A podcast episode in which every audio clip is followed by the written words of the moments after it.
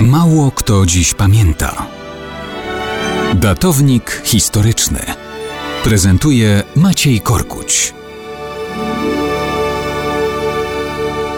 Mało kto dziś pamięta, że 9 września 1087 roku, a więc 935 lat temu, w klasztorze Saint-Gervais koło Rouen zmarł Syn Diabła. Czy Syn Diabła może umierać w klasztorze? Oczywiście może, bo to był syn księcia Normandii, Roberta Diabła. I to był syn wielkimi zgłoskami w historii zapisany, zwycięzca spod Hastings, król podbitej Anglii, Wilhelm Zdobywca. W średniowiecznej anglosaskiej kronice zapisano wówczas, że Wilhelm był człowiekiem, cytuję, bardzo mądrym i bardzo możnym. Był łagodny dla dobrych ludzi, którzy kochali Boga, i srogi ponad miarę dla tych, którzy opierali się jego woli. Waleczny tryb życia prowadził do końca, chociaż zapuścił się w dobrobycie ostatnich lat królewskiego żywota. Roztył się ponad miarę. Kto wie, czy nie przez to właśnie skrócił swoje życie, bowiem w czasie jednej z wypraw wojennych przeciw wrogom Normandii właśnie 9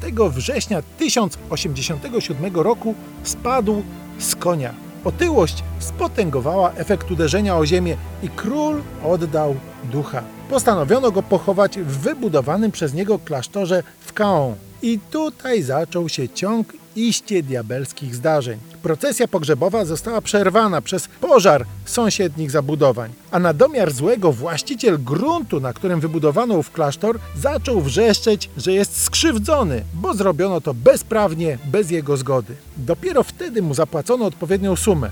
Więc co, ceremonię można było dokończyć? Gdzie tam? Kiedy próbowano ciało włożyć do kamiennego sarkofagu, okazało się, że ten jest za krótki i za mały na aż tak otyłego władcę. Zwłoki więc wciskano na siłę i w czasie upychania pękł żołądek martwego króla, wyrzucając do katedry fetor nie do zniesienia dla uczestników pogrzebu. Część nie wytrzymała i musiała uciekać na zewnątrz. Mimo tych iście diabelskich zdarzeń ciało króla na siłę upchnięto, a sarkofag Wilhelma Zdobywcy w końcu jakoś dociśnięto i zamknięto. Taka to była śmierć i pogrzeb Syna Diabła, czyli Wilhelma Zdobywcy.